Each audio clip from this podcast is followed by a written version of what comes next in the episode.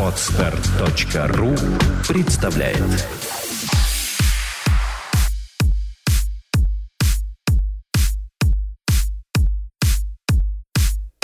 Добрый день, дорогие слушатели. С вами подкаст «Психология, мифы и реальность». Его ведущие бессменные Александра Иванова. И Андрей Капецкий. Здравствуйте. Продолжаем серию разговоров об эмоциях. Сегодня у нас разговор пойдет о страхе, об этом ужасном, страшном звере, который живет в нас и портит иногда нам жизнь. Итак, что такое страх, Александр? Классический вопрос. Страх согласно Юрию Михайловичу Орлову, это предвидение неприятного переживания. Мы уже об этом говорили несколько раз на подкастах, когда говорили о панических атаках и социофобиях. Давайте разберемся. Получается, страх – это вот чистое предвидение. Но ведь мы все время говорили об ожиданиях, о сравнениях. Выходит, страх а, обходится без сравнения, что ли? Нет. Нет все-таки сравнение есть. Есть. Но Ой, ну, уж очень оно там как Далекое. бы глубоко. Да. Есть э, модель того, как должно быть в будущем. Угу. И тут же формируется вторая модель, как может быть. И вот эти две модели, еще ничего не случилось. Вот эти две модели, направленные в будущее, сравниваются. Вот, ну, просто чтобы не путать вот этими тяжелыми всякими построениями наших слушателей, мы говорим о том, что страх это предвидение какого-либо неприятного переживания. То есть сами события нас не пугают. Угу. Нам страшно то, как мы себя при этих обстоятельствах будем чувствовать. То есть мы даже не чувствуем еще, а только будем. Да, мы предвидим это переживание. Вот у нас э, был зубодробительный подкаст о дентофобии. Угу с профессором Путь, с Владимиром Анатольевичем. Надо еще раз его позвать. Мне кажется, он так зажигательно зажигает, что... Да, очень хороший собеседник, ну, неуловимый. Профессор все время по всему миру летает, делает операции. Попробуем его поймать опять где-нибудь там, ближе к Новому году. Смотрите, когда мы с ним об этом говорили, мы говорили о дентофобии как о предвидении зубной боли. Угу.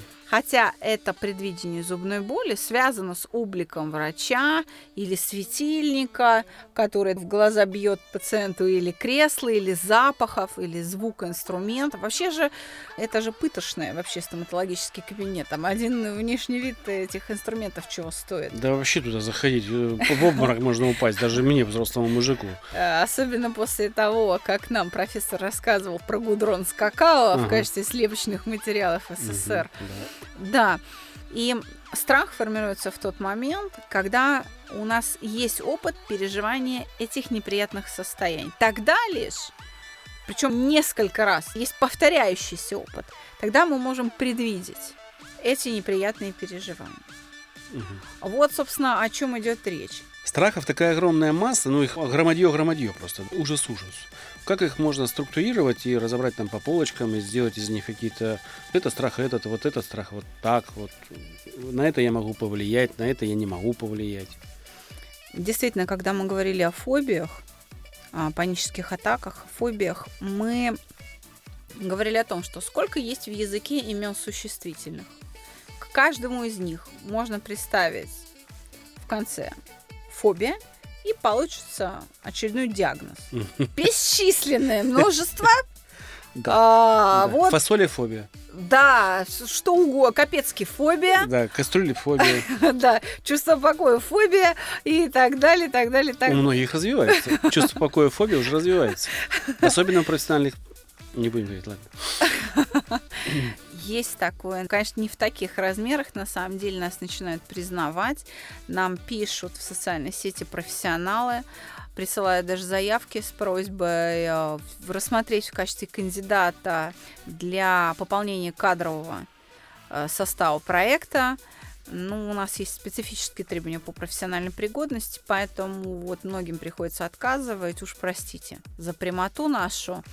Вместе с тем, действительно вот эту массу, вот это какую-то бесконечность, ее надо ну, как-то структурировать.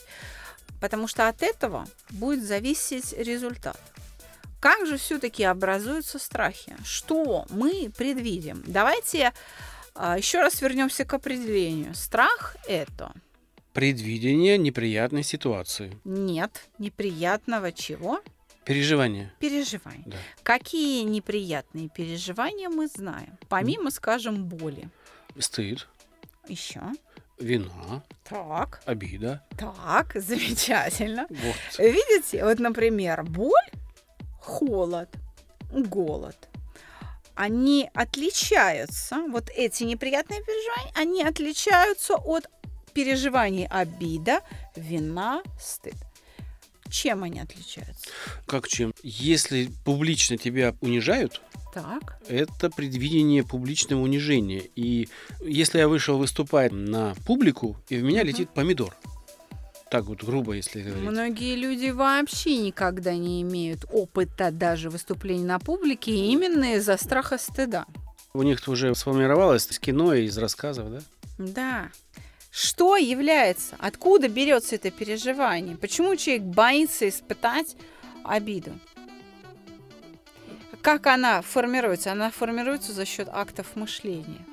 У меня есть опыт переживания самого стыда, поэтому я могу предвидеть стыд, я могу бояться попасть в постыдное положение. Угу. Когда мы говорим о боли, это всегда связано с каким-то внешним стимулом. Переживание боли всегда связано с с чем-то вне меня. Угу. Если предвидение стыда это мой внутренний мир, это мое отношение с самим собой, то предвидение, скажем, боли, которое не дает мне пойти к стоматологу, оно всегда связано либо с внешним видом врача, кресла, либо или, скажем, боязнь собак связана с образом вот этой пасти собачьей оскаленной. Получается, Боязнь что... летать самолетом связана с обликом самолета. Да.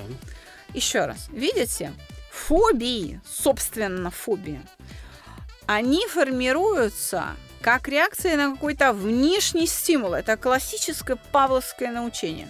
Угу. А социофобии формируются через акты мышления. Человек, у него нет опыта Казалось бы, как он это может предвидеть? А вот он, вы понимаете, он может это смоделировать. Это внутренний стимул, это его реакция на собственные мысли и образы. Вот мы на проекте «Чувство спокойно» это очень условное деление, очень условно. Мы делим страхи на две большие группы. Страх как реакция на внешний стимул. Сюда относим, собственно, фобии. Это боязнь темноты, высоты, открытых, замкнутых пространств укуса собаки летать самолетом, там акрофобия, ну и так далее. И страх как реакция на внутренний стимул. Страх обиды, да, страх оскорбления, страх вины, страх стыда, страх одиночества, страх отвращения. Смерти. Смерть больше надо отнести все-таки к первой группе, группе, потому да? что смерть всегда ассоциирована с удушьем. Угу. Вот чтобы вы просто понимали мы так их очень условно разделяем, потому что от этого будет зависеть выбор технологии, выбор способа прекращения этого переживания. У нас появилось две группы. Да. Что делать с первой группой, которую вы перечислили, с фобиями? Мы все время твердим про угошение. Это обычная процедура итерационного угошения, когда из памяти извлекается это событие, которое нужно просто завершить. Если вы боясь лечить зубы у стоматолога, у вас дентофобия или дисморфофобия, то есть боязнь изменений на лице. Угу. Ну, что лицо там надуется, опухнет или там прикус изменится, что там с вами будет происходить. То нужно в уме на фоне состояния покоя смоделировать, что это все-таки произошло. Вы пришли к стоматологу, боль, кровь, потеря сознания, пульса, там что еще. В уме завершить это переживание, сняв эти образы с мышечного контроля пройти процедуру итерационного угошения данной фобии под контролем специалиста. Я недавно тут услышал э, слово «образ» имеет как бы корень от «обрезь», от доски, на которой пишут икону. Возможно, я не лингвист. Нет, нет, я не, просто говорю, что да. вот и фактически у меня получилось такое вот сравнение, что мы извлекаем эту вот доску, на которой человек рисует там свой страх, да, ее сжигаем и даем ему чистую, на котором он после чувства покоя записывает уже что-то ну, не другое. сжигаем, да? мы стираем, стираем образ, да? как мел с доски. угу. на той же доске. Она угу. остается на том же месте, та же самая доска, только образ меняется. Другой. Да. Когда мы говорим о социофобиях, о предвидении эмоций, о работе ума, мы говорим о реакции уже через вторую сигнальную систему, через мысли и образы человека. Поэтому здесь требуется размышление. Это тоже процедура итерационного угошения, но здесь включается рука и акты мышления. Включается не просто память и манипуляции неким набором стимулов внешних угу. раздражителей. И их связь просто с некоторыми зонами мышечного контроля, с откликом чисто телесного характера. Здесь нужно изменить ход мысли. Чтобы разобраться со страхами второй группы, угу. нужно уметь разбираться с теми эмоциями, которые предвидятся. Именно поэтому на проекте «Чувство покоя» работа с эмоциями расположена в последовательности обида, вина, стыд и лишь затем страх. Угу. Потому что когда вы подходите к страхам, вы уже готовы. Вы уже знаете, что такое обида, что такое вина, что такое стыд. И, соответственно, ослабив эти переживания, уже приходя на урок по страхам, ваши страхи достаточно слабы. Они становятся доступны, и работа над ними идет практически безболезненно. Вторая группа, как я уже понял, это социофобия и же с ними. Мы об этом уже не раз говорили, у нас есть э, подкаст о социофобии. Нам есть еще что сказать о второй группе? Да, нам есть что сказать именно в контексте того, как это должно происходить, как это вообще происходит. Повторюсь, включается рука, включаются акты мышления. То есть человек открывает дневник, и начинает рассуждать. Если у него есть навык, как ослабить обиду, то страх оскорбления, в котором обида одно из ведущих и ярчайших, в общем-то, составляющих компонентов, он становится доступен для работы. Чем менее вы обидчивы, тем более вы смелы, тем более вы устойчивы вот к оскорблениям. Как разобрать страх оскорблений? Очень просто. Представьте себе, что вас оскорбили. Какое чувство? Обида. Что делать с обидой, вам уже известно. Да. Вы берете и включаете алгоритм работы с обидой. Вы начинаете рассуждать просто и приходите к прощению обидчика. То есть вы поворачиваетесь к реальности лицом и начинаете уже ждать именно оскорблений. Вы к нему готовы. У вас формируется сразу запас из аргументов или безразличия. Разница между самой обидой и страхом оскорбления не в алгоритме вопросов и не в их формулировках даже, а лишь в описательной части работы над эмоцией. Понятно. То есть обида – это то, что постфактум уже произошло, а здесь нужно из будущего как бы в прошлое перетащить и смоделировать, как вы уже пережили. Уже вот это готовое состояние обиды, что с ним делать, вы уже знаете. Оно становится доступно. То же самое со страхом вины. Смоделируйте, что вы виноваты. Вот представьте себе, что вы виноваты. Опишите это. Дальше применяется просто обычный алгоритм поведения. То же самое со страхом стыда. Представьте себя в постыдном положении, пишите свое состояние, ход событий, свое состояние. Применяем алгоритм и решаем эту проблему. Работа над страхами, она очень кропотливо. Взрослые люди говорят, да, я ничего не боюсь. Вы знаете, я раз, э, работала с боевыми офицерами, вообще, которые войну прошли. И они говорят, да господи, мы столько всего видели, мы ничего не боимся. Я говорю, да ладно. Допустим, сейчас позвонит вот этот вот э, телефончик. Вот здесь вот, с гербом, без диска. Что? Что будет происходить? О, ну это мне вон туда надо идти. К начальству. Что там будет происходить? Вот ты идешь. Сколько тебе идти? 10 минут по коридору. Коридоры длинные. В ведомстве. Будешь идти, что будешь думать? О чем? Ну, я буду думать, что меня ничего там хорошего не ждет. А что тебя там ждет? Что сейчас меня поставят в позу батарейного пулемета и полчаса будут объяснять мне политику партии. Какое чувство? Неприятное. Я говорю, предвидение неприятного переживания есть что? Страх. Я говорю, ты трус. А он Тут согласился. Жестко. Он говорит, да. Я говорю, так сколько раз на дню это происходит? У-у-у. Я говорю, а ты в страхе живешь. Нужно правильно понимать, что такое страх. Понятно. Да, если у вас не трясутся поджилки, это не значит, что вы не боитесь. Взрослые люди, как правило, живут в страхе. Именно поэтому они говорят, ну это я делать не буду, в этом нет смысла, это чушь, это фигня. Их активность жизненная прекращается, и в 50 лет они дряхлые старики. Не обо мне. А, ну, это действительно не о Капецком. Но мы говорим о том, какова реальность жизненная. Чтобы не происходило вот это снижение жизненной активности, вот это здоровое долголетие, как и вообще успех жизненный, зависит от способности быть смелым, которая вырастает из умения преодолеть свой страх. Смелый не тот, кто не боится, а тот, кто может справиться со страхом. А, мы уже не раз перечисляли изменения в чертах характера, ну, в чертах личности после работы с той или иной эмоцией на проекте. Когда человек доходит до страхов, неужели что-то остается, что может поменяться в нем? Мне кажется, уже все изменяется. Что здесь может? Ведь боимся испортить переживания, которые мы уже изменили предыдущие. Угу. Неужели что-то еще остается? Та же уверенность в себе, смелость появляется смелость. А вы знаете, трус... одно единственное качество в виде смелости, оно приводит к огромным изменениям. Это уже не столько в чертах личности, сколько в жизненных последствиях. Вы перестаете избегать разговоров. Вы начинаете делать те замечания, которые вы раньше не могли сделать. Вы начинаете делать те признания, которых вы не могли сделать. Вы начинаете совершать поступки, от которых вы себя сдерживали, вы двигаетесь вперед. Вы представляете собой после хорошей, грамотной, основательной и подробной работы над страхами надежный асфальто-равнятельный каток. Вам становится море по колено и горы по плечо. И вы их сворачиваете совершенно своим бульдозером с чувством полного покоя.